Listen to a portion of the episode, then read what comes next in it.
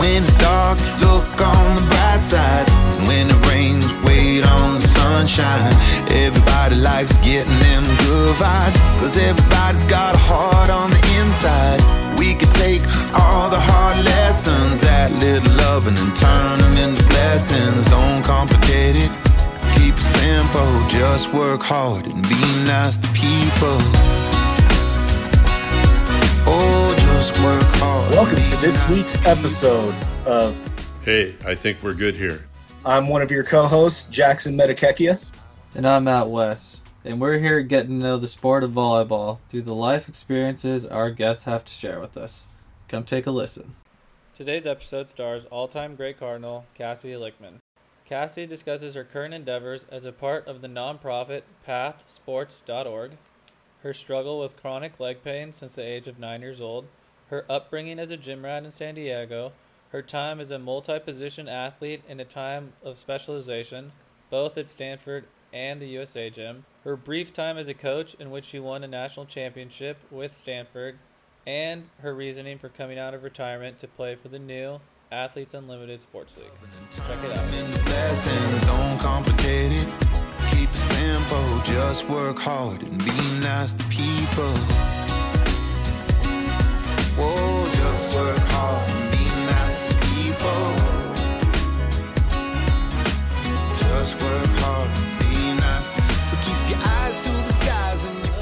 Hello. Hey. What's up, guys? Hey, what's happening? You know, just hanging out in the middle of a pandemic. Uh, Cassidy, this is Jackson. Jackson, Cassidy. Jackson, Hey, Cassidy. Do, do you go by Cassidy or Cass? either one. Either one you don't mind? I don't mind. Cool. Well, nice to meet you. You too. What And- part of the world are you in right now? I'm in San Diego, Oh, sick. Hometown. hometown. Very nice. Wel- Welcome to our podcast. Thank you, thank you. If just like a brief intro, because I only gave you like a little glimpse of like what we're attempting to do.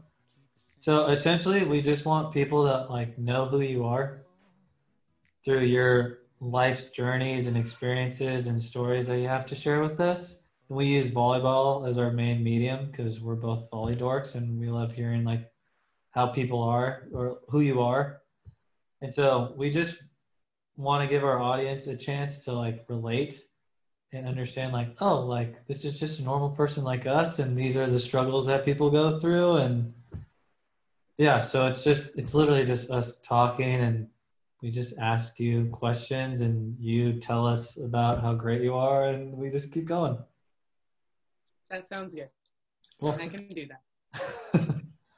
well let's start with how how exactly did you get into volleyball you're from poway I'm from Poway. Um, I was born here in San Diego, but we actually moved to Texas when I was like three months old. So I lived in Houston until I was seven. My, I come from a volleyball family. So my mom um, played and then became a coach.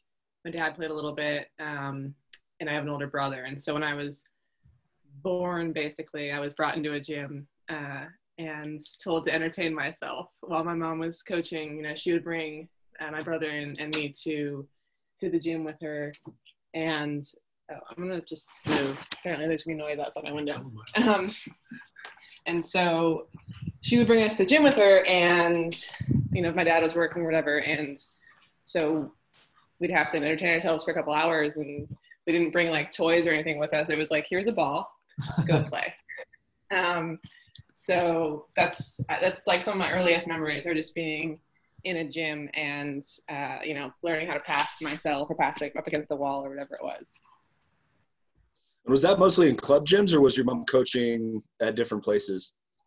yeah she coached uh, she ran a club in texas um, it was called westside it, it basically was one that became texas tornadoes. Um, and so coached like all the way till till my brother and i kind of got old enough to start playing and then she took a little bit of time off so she could watch us uh, never coached me like on an official team um, but kind of taught us the basics from a really young age How how old were you when you started playing club volleyball? 10. I played on my first club team in fifth grade. And I wasn't like, I don't, I think they were just, my parents were letting me go to tryouts. I wanted to play volleyball forever. And finally they let me go to tryouts, but it was supposed to just be like experience tryouts. So next year you can, you can play. and then, you know, since I'd actually been playing, like there's not a lot of 12 year olds who know how to play volleyball. Um, so they put me on a team and I'm like, start. and, uh, and it was like I was obsessed. It was my favorite thing. I wonder, Jackson, how many coaches kids have we had on? A, a good number. I think we're on a trend here. Yeah, for sure. We're Yeah. like, our guests have this tendency of saying, like, yeah, you know, like my mom, she just took me to the gym and said, there's a wall, figure it out. Exactly. I mean, gym rats turn into volley nerds to turn Yeah. into decent players. Hundred percent. Hundred percent. I- It to like now just hearing that small snippet, it totally makes sense in like who you are as a volleyball player as you get older too. Yeah, yeah. Hundred percent. So then from my brief research, aka Jason Mansfield, he told me that you had like an unfortunate incident that happened with your leg when you were younger. Yes. Um, so right before, first of all, I love Jason Mansfield. Um, he's amazing. Uh, so right before I started playing club, I was nine and essentially like woke up one morning and couldn't walk. Um, I have I have like a nerve disorder in my leg, um, which we didn't know at the time. So I just woke up and was in pain and like nobody knew why. And so, um, you know, got a pair of crutches, started going to the doctors to try to figure out why there was this kind of like shooting pain going up my shin, and just nobody could figure it out. So I, ended up being on crutches for um, probably just over six months, and they kept trying like new treatments, and they eventually diagnosed me with um, with this nerve disorder. That they were like, "There's no cure for this, but here's a bunch of treatments we can try." None of which worked. Um, so essentially, they were like, "You're probably not going to be able to walk again in your life." Oh my Um, which, like, how do you, as an adult, I think that would be difficult for me to comprehend. But you know, as a nine-year-old, it's like, how do you even begin to think about that? And so, I I denied it um, and was like, no, this is that's not what my life's going to be like. Um, so I decided that I was going to start walking again. Did not plan it out. Was not like, hey, let's work my, with my physical therapist to like progress up to it. My entire plan was, I'm just not going to not bring my crutches to school on the last day. I mean, you were Last thing nine years old, so that makes sense. Yeah, tons of planning. Super smart. um, so, uh, so I went to my last day of fourth grade without crutches. Uh, kind of hobbled around the day, but it was it was like the first time I put my foot on the ground in in half a year, and so I kept going to physical therapy, kind of relearned how to walk. The problem was I didn't actually get better. Like the pain was still there, and then getting worse because I was walking on it, but um, but I was moving again, and in my mind, I was like, listen, if I can walk, I can play volleyball because I've been waiting for this for a long time. 100%. And so it was probably only, you know, four or five months later that I'm at tryouts for my first team. And, you know, 12 under volleyball is like not the most athletic endeavor, uh, but still, you know, uh, it was, it was a, a big jump up. Um, so that kind of continued to be a problem throughout my career because I just kept playing and kept going to higher and higher levels, but there was never actually like a medical solution to the fact that it hurt. Uh, Yeah. And, you know, the more physical it got, the, the more it hurt. So that was kind of just this ongoing sort of thing I had to wrestle with as I went through high school and then college and national team and all that. And it, I'm suspecting it still hurts. Does it still hurt right now as we speak? It still, it still hurts as we speak. This is 21 years later. Wow. You're a trooper. Yes, You must really love volleyball. I, I do. I do really love volleyball.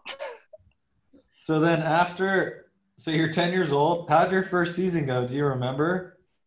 Yeah, you know, I do. I I remember lo- like I loved practice um, and playing. I was super into it. You know, we'd go on water breaks, and I was the kid like still out there like trying to get my coach to play one on one or something short court. Um, like it was so fun to just finally be the one out in the court. I had spent my whole you know 10 years up to that being the one on the sidelines like trying to get out to play with my mom's teams and finally it was my turn. I, I also remember the rest of the girls like not being at that level. Um, they were very much like let's get matching bows and socks and you know che- like, plan our cheers out. And i was a very serious uh, athlete and um, so there was a little bit of a mismatch uh, this, my second year i think i got with it was some of the same girls but i got with some more that you know really really wanted to play and a you know, bit of a tougher coach and all that. And so I think the second year was better than the first one. Um, but still, like in terms of the volleyball, was just super excited to get to go out and like play for real. Were you? So I have a question for you, and like from a coaching perspective, I'm curious. Do you remember if like did everybody have a position even at that young of an age, or was it just like we're bumping to two, you're setting to the middle, and you hit it if you can? Totally. We played uh, what I would call a six six. So everybody rotates around and right front sets. Um, yeah, so everybody played everything. My my next year when I went up to like 13s, we we started having positions. But yeah, that first year everybody did everything, which I think is fantastic. For Um, sure. you never know, you know, what kids are are gonna end up being. Like I was always, you know, my first few years the smallest, one of the smallest ones in the team. Um, and, and grew later. And so like having those kind of fundamentals early on, I think was huge. Did you? So when you were so you played U13 and you were 12, or were you 11? Yeah, I was I was 11 turning 12, so I was playing one year up. Okay. Did you?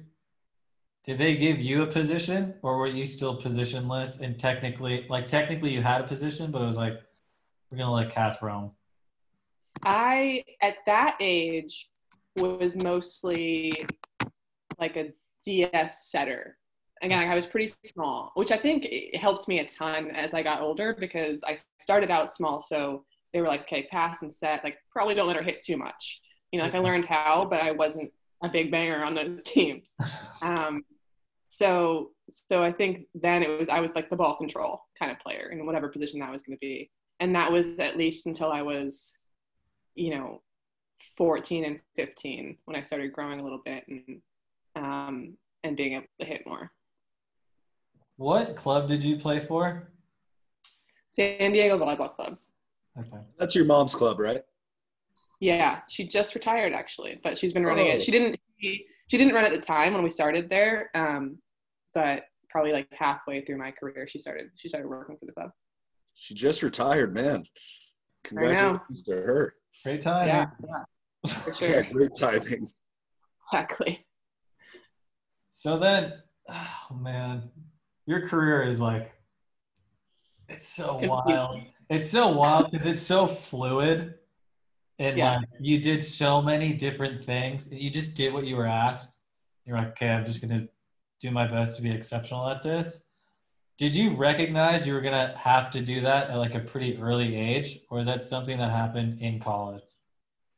It, I mean, it was something I did at an early age. I, I think I probably would have guessed that it would have gotten more stable as I as I got into college, and it didn't. But um, yeah, I mean, like I said, I, I started out small, grew a little bit, so I I was a, a setter kind of who was hitting for a while. Um, and really, what ended up determining a lot of it was just that every team needs passers. Yeah. And so I ended up hitting on a lot of teams as I got older and, and taller um, because they needed me to pass uh, and, and hit. And so, but in, but in my mind, like I always knew that at the next level, I wasn't going to be that tall. You know, I'm six feet, which in high school volleyball is pretty tall, and in D1 college volleyball, not super tall. Yeah. Um, so, so there were a lot of people who were like, "You're not going to be big enough to hit at the next level." Um, and then there were other people who were like, "You're not going to be experienced enough to set at the next level because you've been hitting this whole time." And I was like, "Cool." Um, so I just kind of kept doing both and making sure that I was still getting the reps, setting and passing all of that, knowing that I probably wasn't going to be the most physical um, wherever I got to next.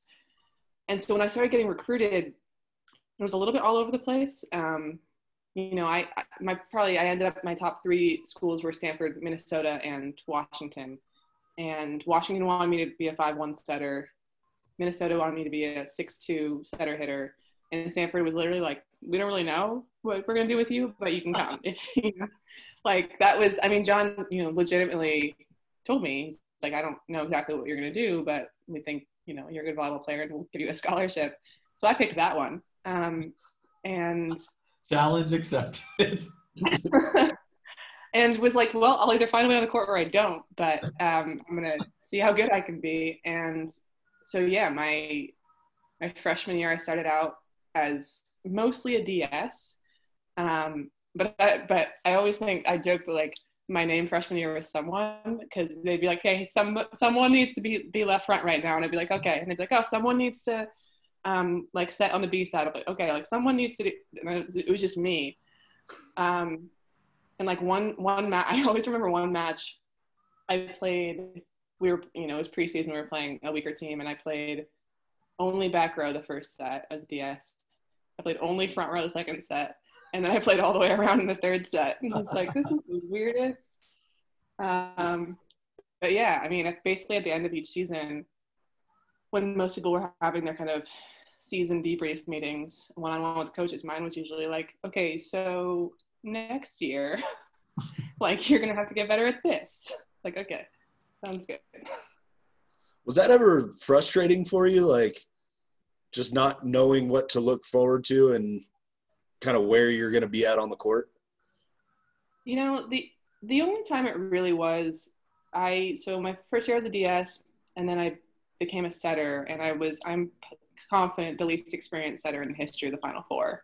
Uh, I I had set a six two for the first half of the season and then set a five one, and it was basically the first time in my life I'd ever set a five one, and I did it for like a month and a half, and then it was all of a sudden in the finals. Um, and after that season, I was like, I had put in a ton of work to become a, a setter, and I was like, okay, I did well enough. Like we got to this point in the season. I was like, now I want to be the best, right? I want to be the best setter in the country. I can do that. Yeah. And then I went home for Christmas break and was uh, drawing out like lineups because that's the kind of volley nerd I am. It was like, what, you know, what we lost a lot. You know, we lost Foluke and Cynthia Barboza, and so I'm drawing out like what I think potential lineups are. And I'm looking at them I'm like, crap. I have, have um, and so that was the one time where I was like, man, thought I could be really good at this, but it just wasn't going to work. You know, I could see that like literally on paper. And so I, I had to move to the outside. And, and the only other thing I think was frustrating was sometimes like I was doing so many things that you just, there's not enough time in practice to, to practice all of them at the level that I would want to. So, you know, if I'm practicing, if I'm hitting, I'm like, man, I'm not, you know, setting enough. And if I'm setting, I'm not hitting enough. And when am I get my passing reps in? And so there was some of that where I was like, okay, I got to come in, you know, in the morning for half an hour and pass because I know I'm not going to get enough of that later on in practice. And so there's a little bit of that. Did you find defense frustrating at all with like switching positions on the court with right, middle, and left? Not really. Um, I love playing defense. First of all, I mean, right back's the worst uh, for sure. But um, you know, I, I remember on the national team one time I was talking to Mike Hebert, um, you know, great legend of a, of a coach, and he was with us on, on a trip, and he he we were talking about you know whether the libero should play middle or left against a certain team. We hadn't practiced libero middle back, and he's like, shouldn't he's like, if we were just on a playground right now, we would just put the person there who should dig the ball, right? And like nobody would worry about it. And I kind of I think that's I was just used to that of like go where you need to go and play the ball. Um, so I never really thought about it as you know I need to play this position or be in this spot in the court. Just like be where you need to be, see what you need to see, and then go. Do you feel like that's something that's missing in today's game with all the specialization that's happening. Yeah, for sure. Um, I it's always been confusing to me because I've always thought about volleyball as this as this whole thing. Like you can't um, compartmentalize or separate pieces of it. If you if I'm passing, then understanding what the setter's job is helps me be a better passer. And the same if I'm hitting or whatever. And so the people who you know genuinely only know how to do what they do it's always it's always confused me a little bit or people like in rotations who only know exactly where they're supposed to stand in that rotation So crazy. and don't, and don't know how i mean and it's and it's not their fault it's the fault of you know coaches who are teaching them but it's just it's never made any sense to me that you can split these things up. And so yeah i mean i think the way that we take 10 11 and 12 year olds now and go okay you're going to be a middle blocker and this is what you do um, it it doesn't leave a lot of room for them to learn but also like to become a kind of creative and fluid player out on the court and be able to use those skills in, in different situations. I was actually watching um, i was at a tournament like a year or so ago and this play kept happening over and over again and i saw it like three or four times in one day where there would be um, a free ball somebody would be free balling the ball over the net and it would go like just over the net and You think somebody would hit it by the end of the day? the blocker on the other side would like back up and pass it Yeah. and I was like what, what, what do you why would you hit it like hit it back in their faces yeah. because nobody ever told them like you can hit a free ball right Yeah. and so they've only been taught things in sequence like okay you know if somebody overpasses you can hit it but if somebody free balls it over on third contact Yeah. then you pass it For sure. and so i think i think there's something missing in the way that we teach things to go okay i have this set of skills and tools and whatever the situation is like i'm going to figure out what the best one is to use as opposed to they told me to do this and then this and then this Okay, if you're the volleyball czar for the whole world, at what age do you think we should specialize, like ju- even just positions? Big question. Um, I mean, but for sure by 14s, I think you have to have some of it. I, I just wish that we did a better job of teach, at least teaching all the skills. Um, like at least teaching everybody how to pass. I think that's the biggest thing for me. Like Yeah. if you, the, the way that we take people, we're like, oh, you know, you are a middle or an opposite, and so you're not going to pass anything. Like they're they don't grow and all of a sudden they you know they can't play anymore and so and it's kind of the opposite with the little ones who you know they're out there passing and playing outside and they're never going to grow and so it's just you know i think learning the fundamentals of all skills at young ages is the most important thing and then letting them kind of play freely um, and at some point you have to put them in six on six and, and give them a position but let them at least play you know more than one Yeah. Mansfield and I actually talked about that on the last podcast. We were discussing because me, when it comes to setters, I don't think some setters are great off one foot. Some setters are great off two feet. And like and everybody has their own style because like their biomechanics are just different. Like everybody's just built different and like their touches are just different. And there's all these things that people can and can't do based on just who they are and their personality and the way they perceive life in and of itself. And I was like, then just so I was saying for setters and he was saying for attackers, just give them an arsenal. yeah And if they have an arsenal, then at least they can choose what weapon they Mhm. want to pull. But if you give them like one tool, then it's over. That's all they have. Is Yeah. they're just one dimensional. And you see a lot. I mean, a lot of kids, um, they're opposites in their whole club career, and then all of a sudden, like they can't kill a ball out of position one, and somebody's like, "Okay, now you're gonna have to be a middle." And it's like, man, if you would have just learned how to block out of the middle when you were like 15, this would have been a lot easier. yeah and more fun i mean it's just like that's to me that's the art of the game is Right. having that freedom to go okay you know even even if i play now it's just like it's so fun to go okay i have all of these things at my disposal and i just get to choose one Um, it's way more fun than like let me get set exactly the way they taught me to do it and um, do it properly. And there's room for discipline and and technique and all of that for sure. But but I think that that is the thing to then build upon and go, okay, now I get to create what I want out on the court. How did that mentality fit in with USA volleyball? Because Um, it's it feels like USA, especially with setters, well, setters and receivers actually, it feels like it's like it's kind of one way, like it's my way or the highway. No, I don't want to throw Karch under the bus. Karch is obviously pretty good. He knows what he's doing, but I see, and this is for a lot of coaches. It's like, hey, you're a good setter, but I think you could be better if you set the way that I'm telling you how to set, or if you pass the way that I'm telling you how to pass. Did you ever like headbutt with people of like, yeah, I mean that's a good idea, but it's kind of just who I am. yeah, I mean the thing that I liked about Karch was that he was always open for the discussion.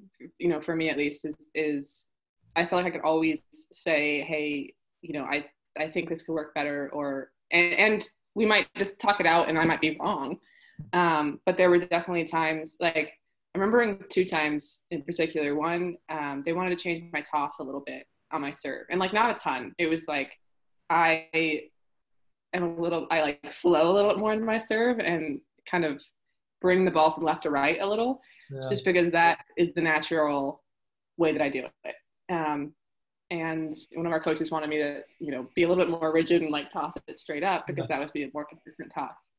And I was like, okay, cool, I'll try it. so tried it and like it was not working for me. Um, I just felt like super stiff and and Karch essentially like, hey, try it for a few days. If you don't like it, you know, let's talk about it. I did not like it. Um, and I also felt like the it was it was using technique for technique's sake as opposed to using technique for the result that we wanted. Like they wanted me to have a consistent toss. And my toss was already consistent. It was just not, you know, tech it didn't the process of it was not textbook. And so I kind of expressed that and he was like, okay, you know, go back to your toss. It's fine.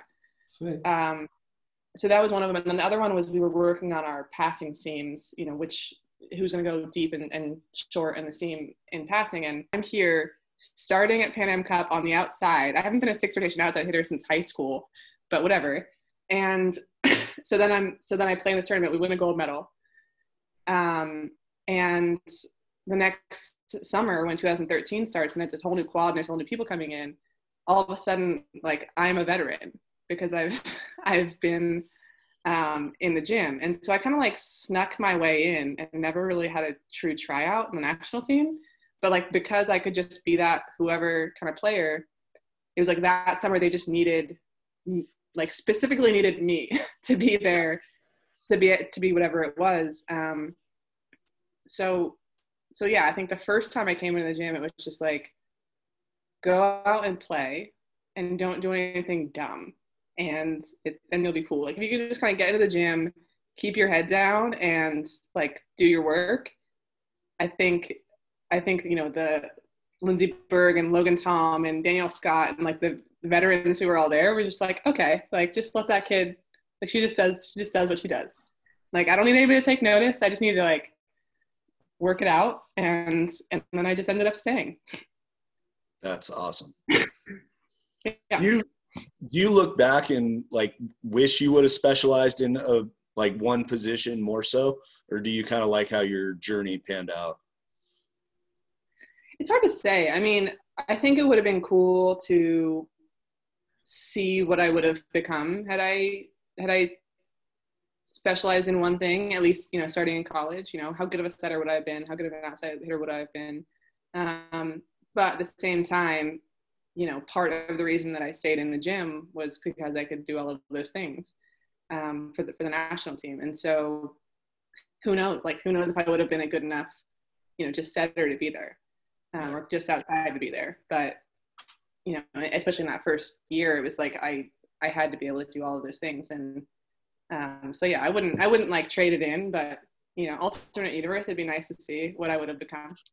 Yeah, just a little time heist for a few minutes. Yeah, yeah, I have a question for you going back to college. yeah.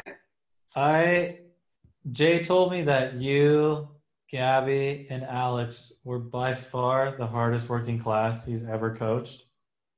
Mm. Is there is there a reason for that? Like, was it just all of you guys were just that driven to be great from the beginning? Or is there a lot of pressure coming in of like, all right, we have a really good team now, we got to go?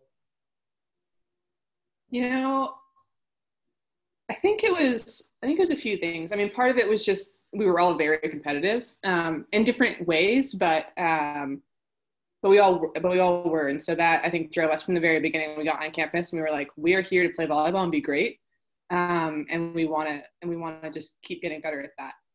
And so I think individually we each kind of had that drive, and then obviously collectively helped push each other. Um, and then you know our sophomore year after we were losing you know those really great players i, I think there was probably more not like a burden on us but there's more weight on us to to then step up and, and be the ones carrying it. And we'd had a team that had gone to the finals twice. We really really wanted to win. Um, so our next couple years were about like how how far can we push ourselves in this and this team now that we're the leaders uh, to to be that that level that we want to be at um, and get back to that that place. And so I think it was a little bit of a combination of things. Um, but what it boiled down to is like we just really wanted to be great volleyball players and had Gabby less so. I mean, Gabby's just like all heart. Like she will run through a wall for you, you know. Um, so then she just had that in and of herself, and then and then Alex wanted to be great even beyond Stanford. You know, wanted to be um, wanted to go to the Olympics and and become an, an exceptional volleyball player, which she has. Um, and I probably had a little bit of a mix of both of those things. I have a personal question for you. I remember, like, for me, when that burden, I mean, when that responsibility was passed on to me, like, it's essentially the same way, like my junior year going forward, and we didn't win a ring. Did you guys feel like failures? Um, I know I. Did. I mean, I, I remember I was just like I was devastated. Yeah, we, I, we were devastated too. I, I don't know. Like failure is a, failure is a hard word.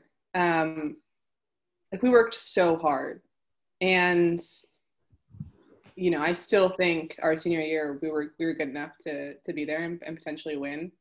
Um, like I think we probably should have had two championships, my freshman year and my senior year, and we didn't. And and it's also hard being in a place like Stanford where the the only goal is to win that last match of the season. You know, not the only goal. I shouldn't say that, but you know, I, I knew I had friends at other teams who they went to the Final Four and like got a ring, or they won their conference and got a ring. And at Stanford, it's like championship or nothing, right? Yeah. Um, not that we didn't celebrate the other accomplishments we had, but but it, it's that kind of standard of excellence that is set.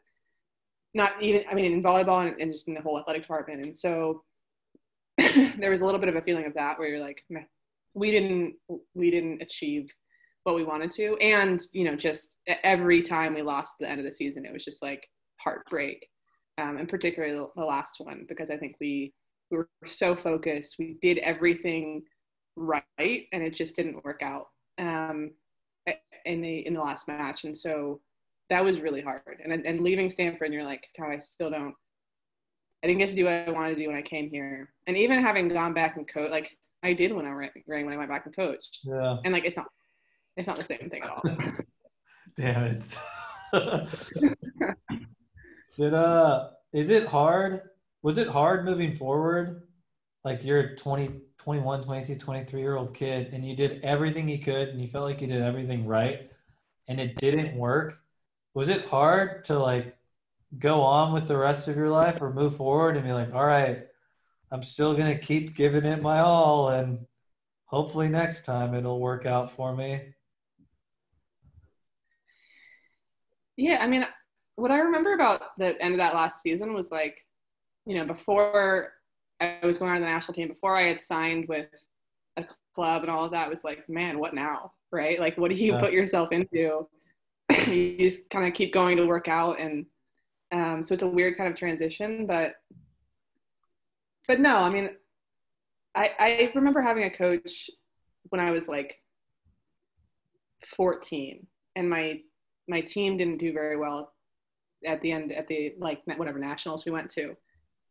And my coach from the year before, I saw her and I was really upset about it. We had we had finished like way worse than we were supposed to, and she's like, "Hey, you can be upset about this, and that's okay, but all you can really do is like figure out what you're going to do better the next time."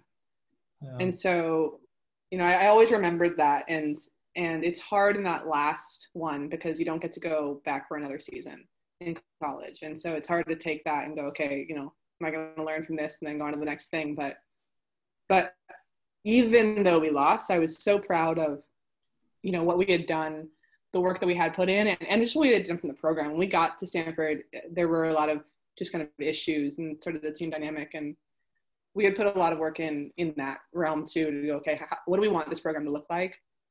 You know how do we want the work ethic to be? How do we want you know everybody to treat each other? How do we want the communication be like between us and the coaches and i felt like it you know significantly improved in our time there and so we were leaving it in a better place than we found it and so, as depressed as I was, you know, going to the All American banquet and all of those things, like I, I genuinely felt like we had done right by that program, even if we didn't get the ring at the end. That's awesome. Yeah, well said. Well said. Thank you. I felt robbed and cheated, so a lot more positive than I was. yeah, I mean, and then like I I haven't thought about it before, but like, you know, five years later, I got cut from the Olympic team, which is this, which is like worse because that was an actual end, right? But it's the same thing of like, man, I did what I could, and here we are. It's I actually find it. It's been significantly easier as I've gotten older to rationalize it in my mind of like I did everything I could and I just wasn't good enough. But at least I can live with that decision, or like I can live with that moment. Whereas, yeah, when I was younger, I was just like, "This is, you know, this is bullshit, whatever," you know. Yeah. But when you're older, I was like, like when I got cut from the national team, I was like, I gave it my all. What, what more can I do? Yeah, and those were honestly like those were those were the goals that I set. I remember, you know, and John and I have talked about this. My I think it was my freshman spring. Um, we were waiting for a, a, practice or something, and he sat down with me and he's like, "Hey, uh, do you feel like we did everything we could last year to get better, like every day in practice?" And I was like, "I mean, probably, probably not. Like there was probably a day that we could have, you know, worked harder, we could have done more, whatever, could have been more focused." And he's like, "Wouldn't that be a great goal if we just came in here every day and tried to get better?" And I was like, "Yes." And I'm transitioning to be a setter and like tons of pressure because we basically only graduated our setter and made it to national championship. So like if we didn't, it was kind of on me. Um, so so that I really took that to heart, and every day was like, hey, I'm gonna come in here and and this is probably part of what Jay was talking about. Like I'm gonna come in here and do everything I can to get better today, yeah. and I'm gonna do it tomorrow. I'm gonna do it the next day, which is exhausting by the end of the season. But it was the same thing when I got to the national team, where I looked at I think it was you know August 6, 2016, when we're going to take off for the Olympics, whoever's going. And I was like, I'm going to be the best volleyball player I can be by that day. And if I don't get to go to the Olympics, it's because I didn't fit into that puzzle that Coach ended up sending. Um, but I'm to know that I, that I did everything I could. And if I do get to go, then I'm to know I'm, you know, the best that I can be to contribute to whatever our team does there. And so, you know, after getting cut, it was like, well, I achieved that and I can live with that, right? Yeah. I, if I couldn't have lived with it if I hadn't done that, I think it would have been really like damaging. But I was like, well, oh, this is, I gave what I could. Do you, if you don't mind, it's pretty personal, but I asked Jay, I was like, how do you talk to your seniors or kids when it's the end of the season? Like, what do you say? How do you remember how Karch approached your meeting when he cut you from the Olympic team? Yeah, I mean, so first of all, we did, and this was a choice I think made by our leadership early in the quad. we did rosters by email. So I got an email first. So I knew what was coming. So I knew that I had been cut. Okay. Um, and so the meeting was essentially just about like, you know, do you have any questions? And it wasn't mandatory. He was like, if you want to meet. And um, so yeah, so I, I don't even remember exactly what he said, but I think it was just along the lines of like, thank you, you know, for your contributions that you've made. The other thing was they had had, um, and this was probably the hardest, the hardest thing I had to do. So the team was going to Grand Prix yeah. and you know there were still probably 16 people maybe left and, and not all those people can travel and so there were a couple people who had to stay and train who were still potentially going to go to the olympics Yeah. and he was like listen um, in a couple weeks we're going to go to grand prix and we're trying to get people in here to train so that those people can continue getting better. And they had some college kids coming in um, and he was like you don't have like 100% no pressure. You know this won't affect you if you want to potentially come back in the next quad or whatever but like if you would like to come back and train with them um, we would you know we'd love to have you essentially. And i didn't answer him in that meeting because i was crying and also was just like i want this to be over. Yeah. um, like knew already in my head i was like god i'm gonna do this. And i'm like a little bit angry at myself that i'm gonna do this but i have to because you know we are like team slogan or whatever ma- mantra for that quad was like we're all in. And for me i was like i said i was all in and that means i'm all in for the duration that it helps this team not for the duration that it helps me like that was what i committed to and um, if there are people who still are going to benefit from me being here for a cou- it was like two weeks that i would come back and train knowing that i was not going anywhere i was like i, I need to do that and so I told him I'd come back, uh, and I did, and it was rough. Um, but but also, you know, a, a kind of a good way to say goodbye because I was like, I'm gonna, I'm just gonna come in here and play some volleyball. Marv was there, which is fantastic. Um, and uh, and there were all these younger players there who were just being introduced the first time for the national to the national team gym. And when I started out, I was like, I don't want to be the one to have to like t- you know teach them and like i i'm dealing with my own stuff right? Yeah. but but so were the people who were going to the olympic team and they had their own stuff to deal, deal with and i was like okay i'm gonna have to be the one that like that that does this that steps up and and helps them learn what this what this gym is about. And so that was that was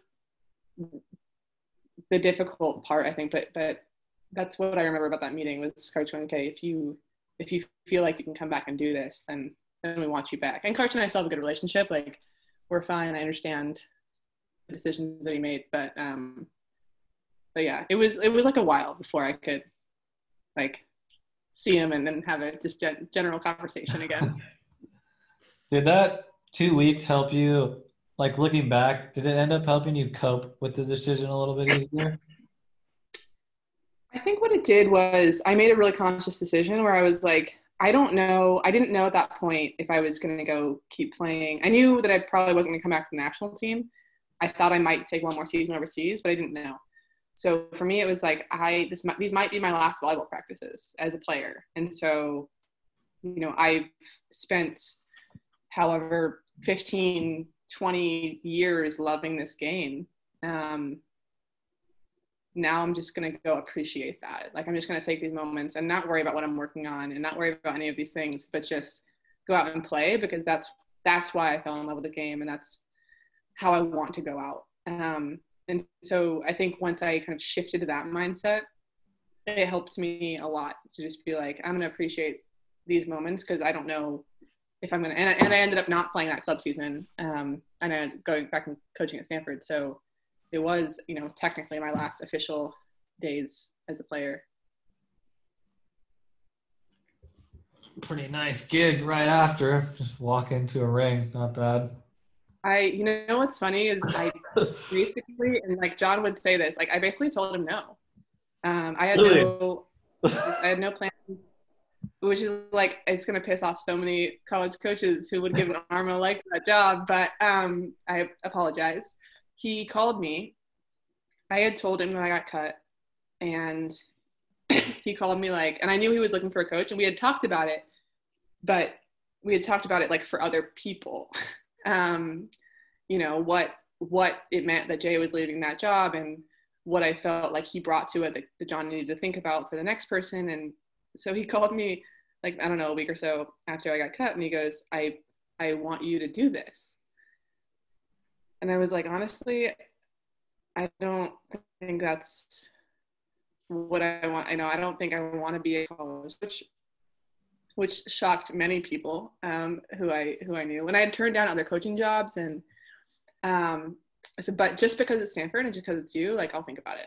And so a few like three days later, I call him back and I go like flipped to 180 and was like, okay, I'm gonna do it.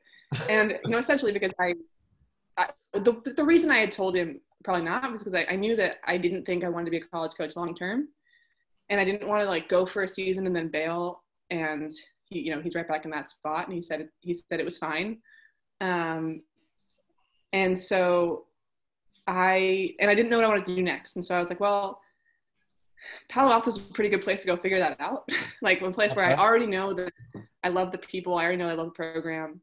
Um, I do like I do love coaching. It's just you know I didn't think it was my next like long term career path and it's a good place to figure out if I'm wrong about that and if I do want to coach. And so I called him back and told him I'd do it. And then, yeah, walked into this incredible team and we go and we win a national championship. And then I'm like, cool, good.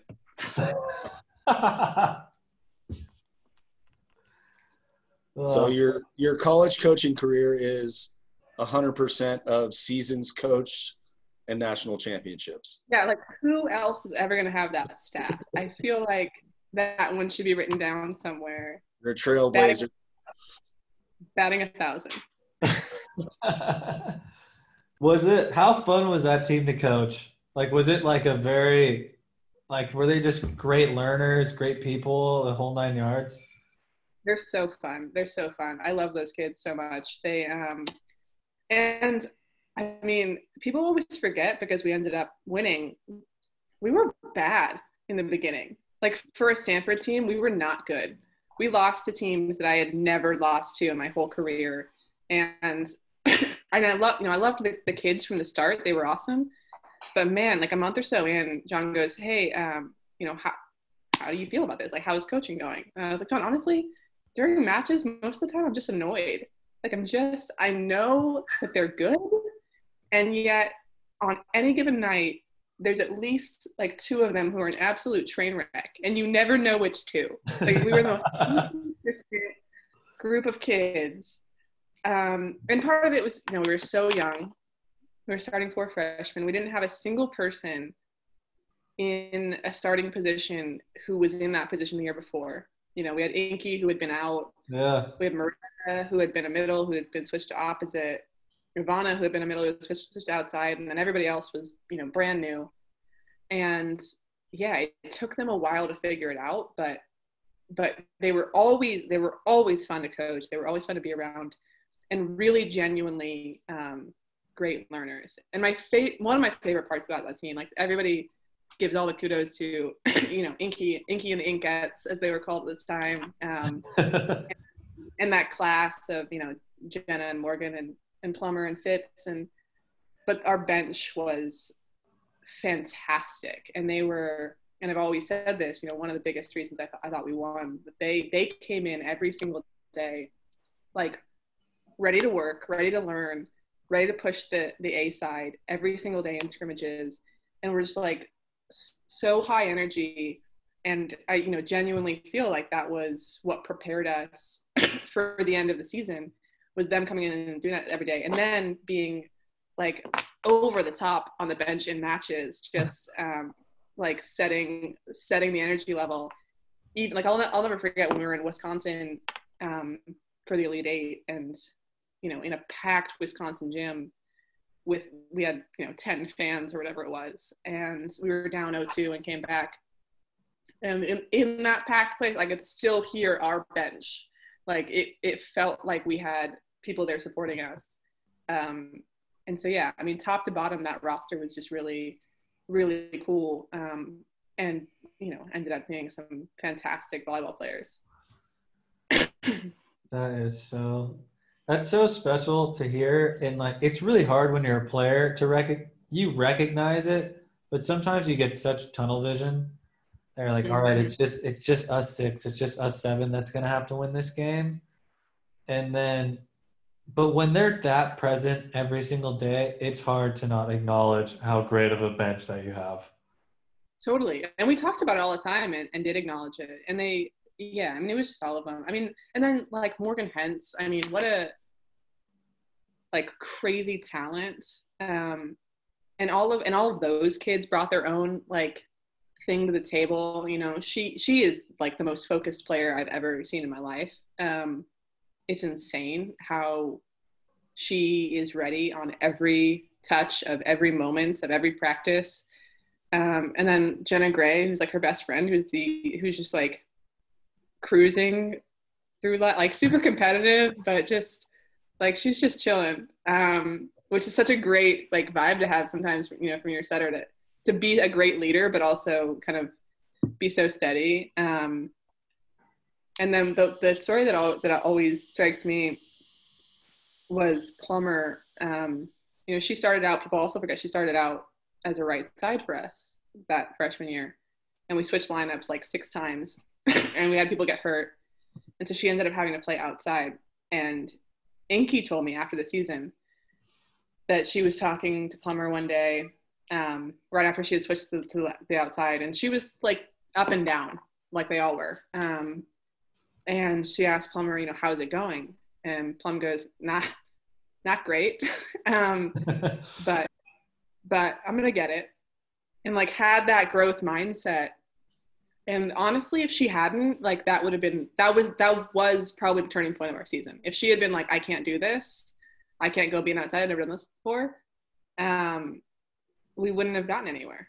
And but she was like, Nope, like I'm I'm gonna get it. It's gonna take a minute. And obviously she did get it and it worked out. Um, but they they all kind of had a little bit of that where it's like they as as messy as the beginning of our season was, they didn't get kind of discouraged by that and kept kept working with us and kept trying out new lineups and together we kind of all ended up figuring it out.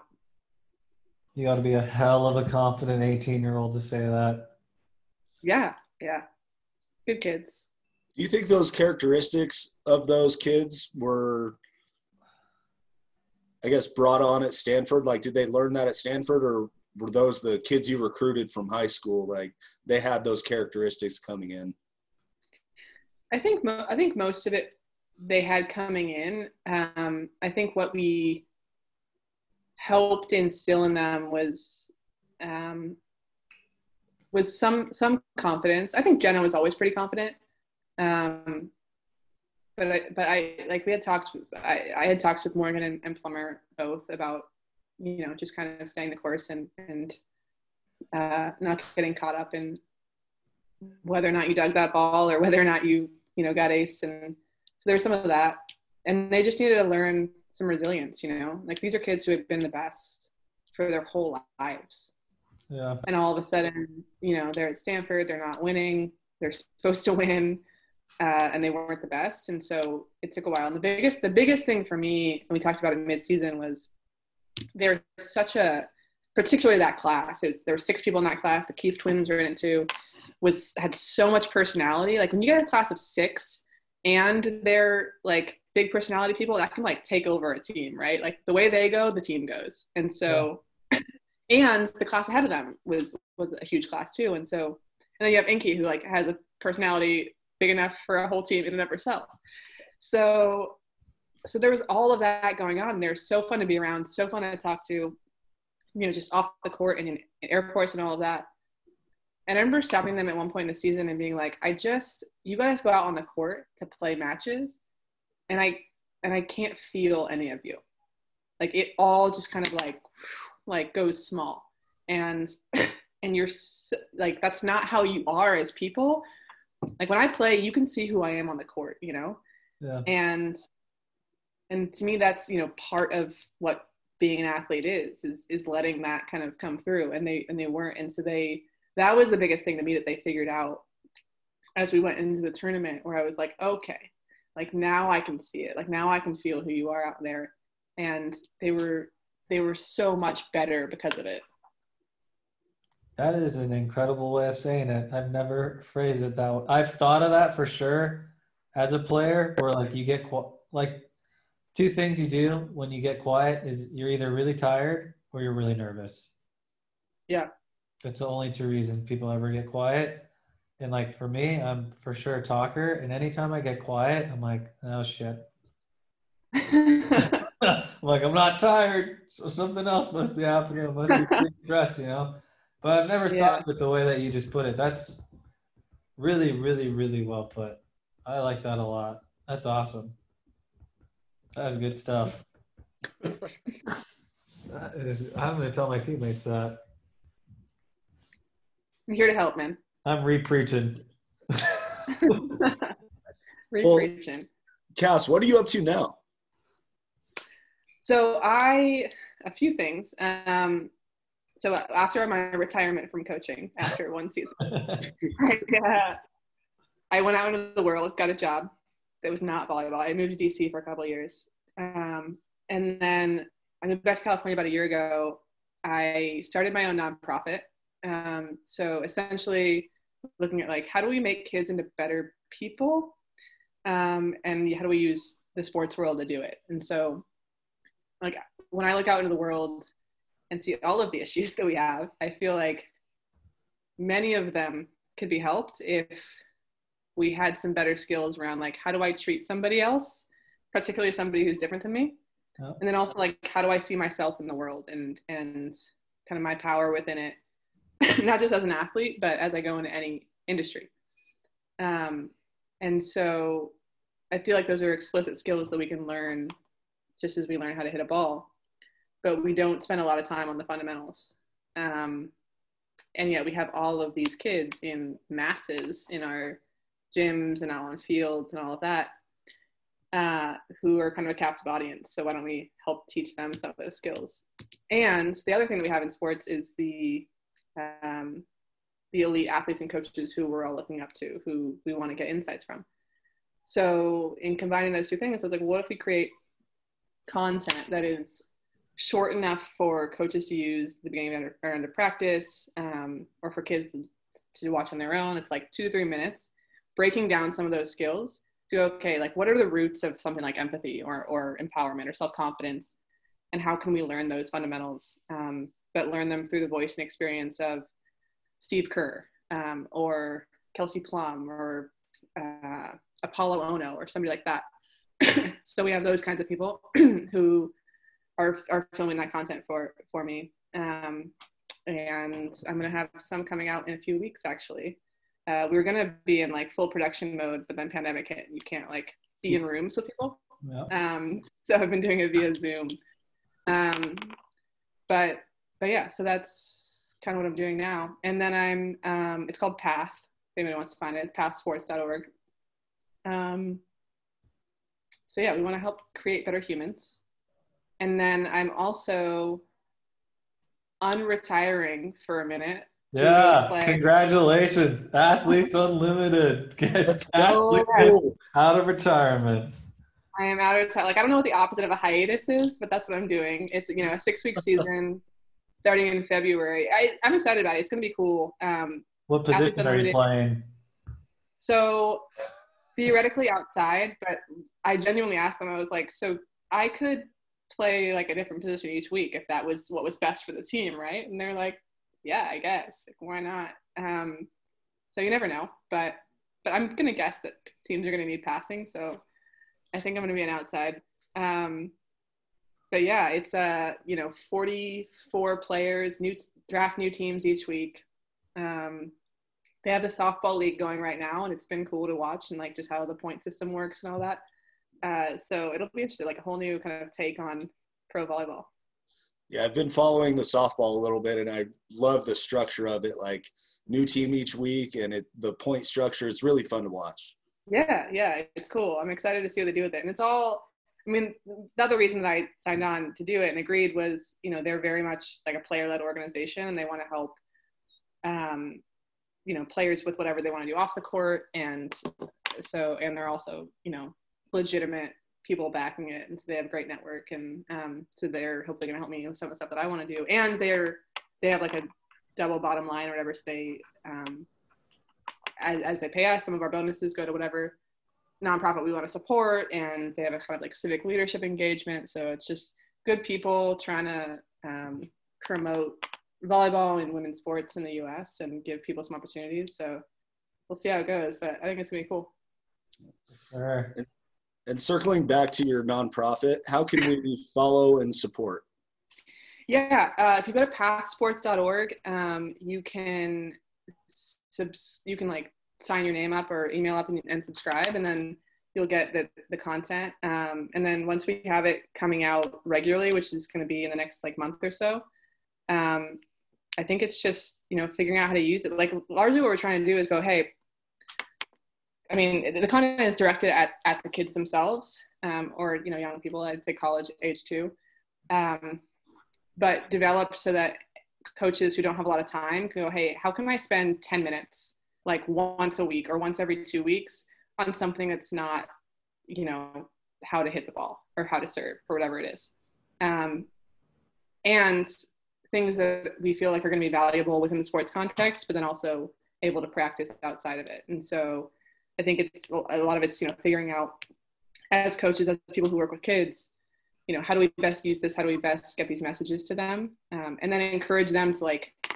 take those things and you know we're going to end every bit of content with like here are the ways that you can actually practice this you know um, as opposed to the sort of blanket like be nice to people it's like when you're in practice today you can do this when you're at school tomorrow you can do this right um, so you know i think that's what we're trying to do is just spread those messages and those skills as broadly as possible That's awesome. You got a supporter here. Yep, you got two of them. Great. Uh, this is. I think everybody's had this idea or concept at some point in time. Hopefully, everybody. I don't know with the way the world is working right now. Maybe fifty percent of people, but nobody's ever been able to put it into words or like into a network like you have, and this is so cool Yeah. that you figured out a way to like put it together. that was that was my thing where i was like all of the pieces are here like you have these youth networks of like masses of children you, you have like elite athletes and coaches who are good people and want to do good stuff you have hopefully a bunch of youth coaches and parents who like want their kids to be good people and and good athletes but also good people. And it's not hard in this day and age to like get content out into the world. So i'm not going to go out and be like hey let me build my own network and like hope everybody comes to me. Like Yeah, you- pamphlets. yeah oh my god. Like let me write my pdf that you can all read. Like nobody reads. So so it's like let's get like short form like the short bursts and get them out to people. And then i'm going to send it out through all of the existing sports networks. So Yeah. You know, we have a partner like like art of coaching is one right? And so they already have a database of people who theoretically should be interested in this stuff. So rather than wait than everybody for everybody to come to me it's like how do we build that mechanism and that channel to go okay there's a distribution network that already exists so let's just use it for for better things the advertisers are doing it right like that's how they sell shoes like why don't we use it to like sell humanity Yeah. It's like the best prescription possible. Like if you go to the doctor's office and they prescribe something, it's like, be a better human. And this is a way to learn those skills. yeah exactly I'm in. I am in, dude. Well, Cass, uh, I think we're good here. awesome You were, you're great. We gotta have you on again. I feel like we say this to every guest. We gotta have you on again. Yeah, especially especially once your nonprofit like kind of evolves and goes down the road. We'd love to hear an update. Yeah, yeah, for sure. Well, yeah, subscribe. I just talked to Steve Kerr last week, so we have videos with him coming out, and uh, yeah, I, I'll be I'd be happy to come on again. This is the plug right here. we'll have you on. You can promote to all 400 of our followers. yeah. Hey, by the next time I'm on, you guys are gonna have like four thousand. That's, Hey, what, that's what I'm that's about. Positive attitude. I mean, especially if they're hearing things like this.